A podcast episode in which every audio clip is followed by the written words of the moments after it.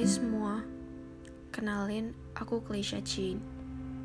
Hari ini aku mau cerita sedikit sama kalian tentang masalah mental atau mental health.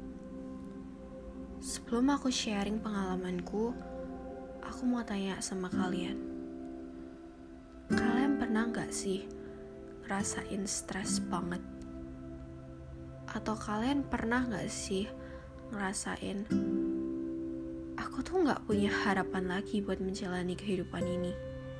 I have no hope. I'm hopeless. Aku gak bisa apa-apa. Aku gak berharga. Dan gak ada gunanya lagi aku menjalani setiap kehidupan ini. Teman-teman, aku mau sharing sedikit. Selama masa pandemi, aku pernah ngerasain tekanan dan tidak keberdayaan. Aku ngerasa aku jauh dari teman-temanku. I'm lonely. Aku merasa asing banget sama situasi saat ini. Belum lagi ada banyak tugas dan pekerjaan rumah yang Bapak Ibu guru berikan.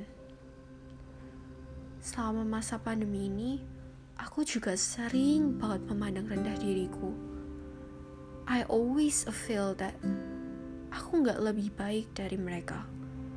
Aku nggak lebih rajin dari mereka. Aku nggak lebih cantik dari mereka. Nilaiku, nilaiku nggak lebih bagus dari mereka. Gak ada yang aku bisa banggain dari diri aku sendiri. Aku tertekan Aku tertekan karena situasi pandemi ini, dan aku selalu memandang rendah diriku.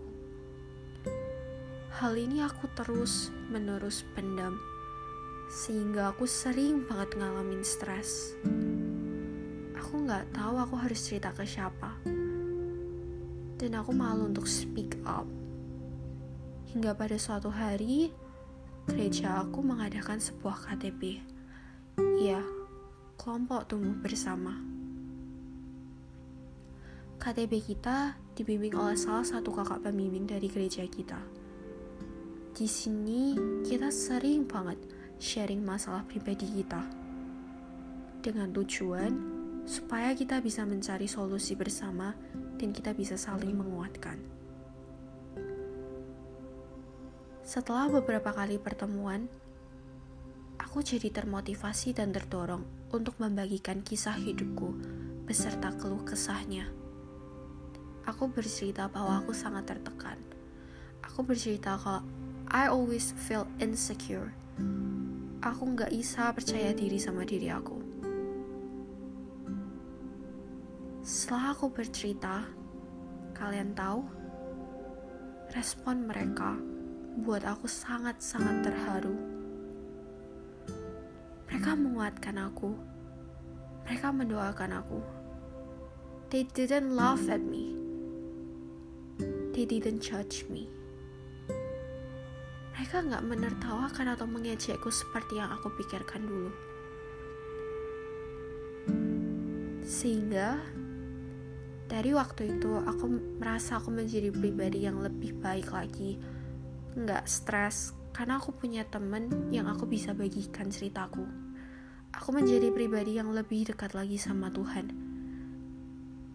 Dan yang terpenting, aku nggak merasa lonely lagi. Di sini aku melihat tangan Tuhan bekerja untukku melalui mereka.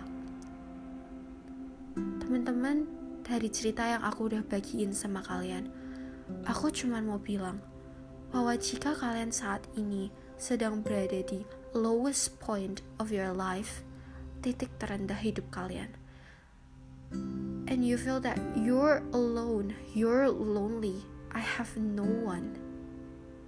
Jangan pernah menyerah sama hidup kalian. Dan jangan terus-menerus pendam hal-hal negatif kayak gitu di dalam hati kalian. Mulai bercerita sama seseorang yang bisa kamu percaya. Beranikan diri untuk angkat suara, cerita ke orang-orang sekitar kita, seperti orang tua, kakak pembimbing gereja. Tapi Kalau kalian masih merasa asing, cerita yuk sama Tuhan melalui doa. Tuhan adalah gembala yang baik. Dia nggak akan membiarkan domba-dombanya tersesat. Dia nggak akan membiarkan domba-dombanya menderita sendirian. Dan Tuhan pasti akan menolong kita. 1 Petrus 5 ayat 7 berkata, Serahkanlah segala kekhawatiranmu kepadanya, sebab ia yang memelihara kamu.